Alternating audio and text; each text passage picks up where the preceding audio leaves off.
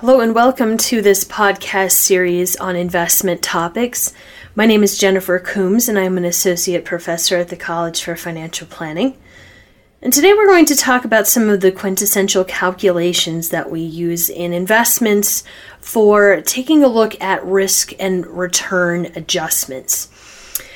So, the three formulas that we tend to use in this space are Jensen's Alpha, Sharpe, and Treynor. And I'll go into each one in turn to hopefully help you get a sense of the differences between each one and when and how and why we use them. So we'll start with Jensen's Alpha, which is incidentally um, one of the more useful formulas in portfolio management because it's very useful in helping to articulate and also analyze the performance of investment managers because an investor needs to not only look at the overall return of the portfolio, but also the risk that the portfolio has associated with it to see if the investment return actually compensates them for the risk that they took to get that return. So, for example, if you have two mutual funds that have a 12% return, a rational investor would prefer the fund that has less risk. If we're just basing it off of the same performance that they're both returning 12%. And Jensen's Alpha is a way for us to help measure and determine if a portfolio is earning the proper return given its appropriate level of risk. So, that at its core is the function that we use for Jensen's alpha. When we conduct a reading for alpha, we have to see if the value is positive. If the value is positive, that means the portfolio is earning excess returns. In other words, a positive value for Jensen's alpha means that the fund manager has beat the market or beat their benchmark with their stock picking skills. And that's obviously very good for them. It's also worth noting that Jensen's alpha is an absolute measurement of risk return.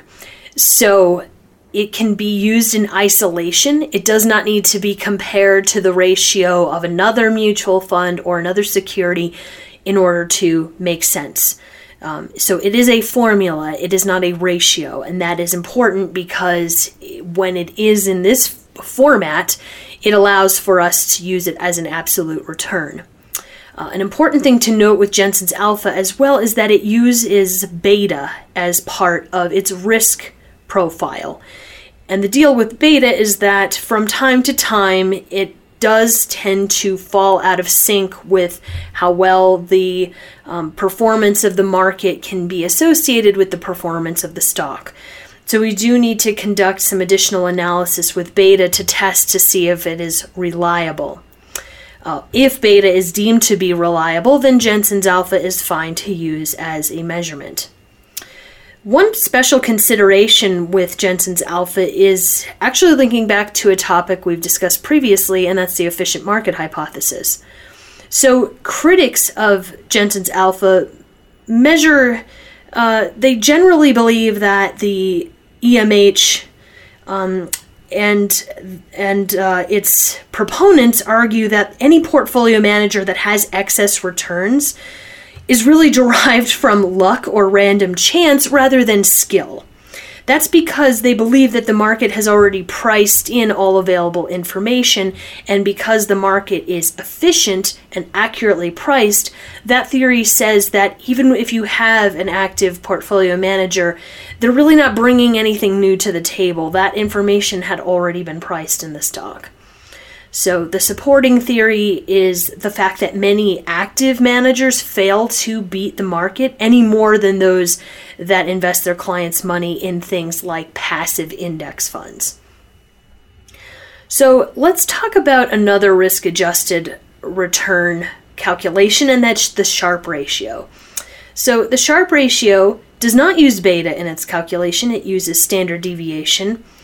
And also worth noting, too, that it is a relative measurement of risk adjusted return. So it needs to be compared to the Sharpe ratio of another asset in order for it to make sense for us. Uh, so, William Sharpe was actually the creator of the Sharpe ratio back in 1966, and it's been one of the most referenced risk return measures in finance, uh, mostly due to its simplicity.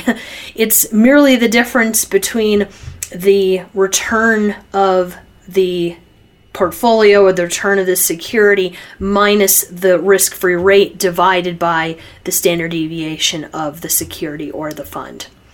Uh, and the ratio's credibility actually was bursted further when um, Professor Sharpe won a Nobel Prize in economic sciences in 1990 for his work on the capital asset pricing model. Uh, so the Sharpe ratio, as well, most finance people understand how to calculate the Sharpe ratio and what it represents. So it's a very important one for us to know and understand. And the ratio describes for us how much excess return you will receive for the extra volatility you endure for holding a riskier asset. Remember, you need to be compensated for the additional risk that you take for not holding a risk free asset. And then lastly, we'll talk about Treynor. So, Treynor, similar to alpha, uses beta in its calculation. It's the exact same uh, formula as the Sharpe ratio, with the exception that the denominator is beta instead. And it is a ratio, so that makes it a relative measurement of risk adjusted return, meaning that we have to compare it to that of another fund or security in order to make sense. So, in an essence, the Treynor ratio is a risk adjusted measurement of return based on purely its systematic risk, as opposed to its total risk, which is measured by the Sharpe ratio. So it indicates how much return an investment, such as a portfolio of stocks, a mutual fund, or an exchange traded fund, an ETF, earned for the amount of risk that the investment assumed. So if the portfolio has a negative beta, though, or an inaccurate or uh, unreliable beta, the ratio, though, is not going to be meaningful for us. Uh, but what the Treynor ratio attempts to do is to measure how successful an investment is in providing compensation to investors for taking on investment risk.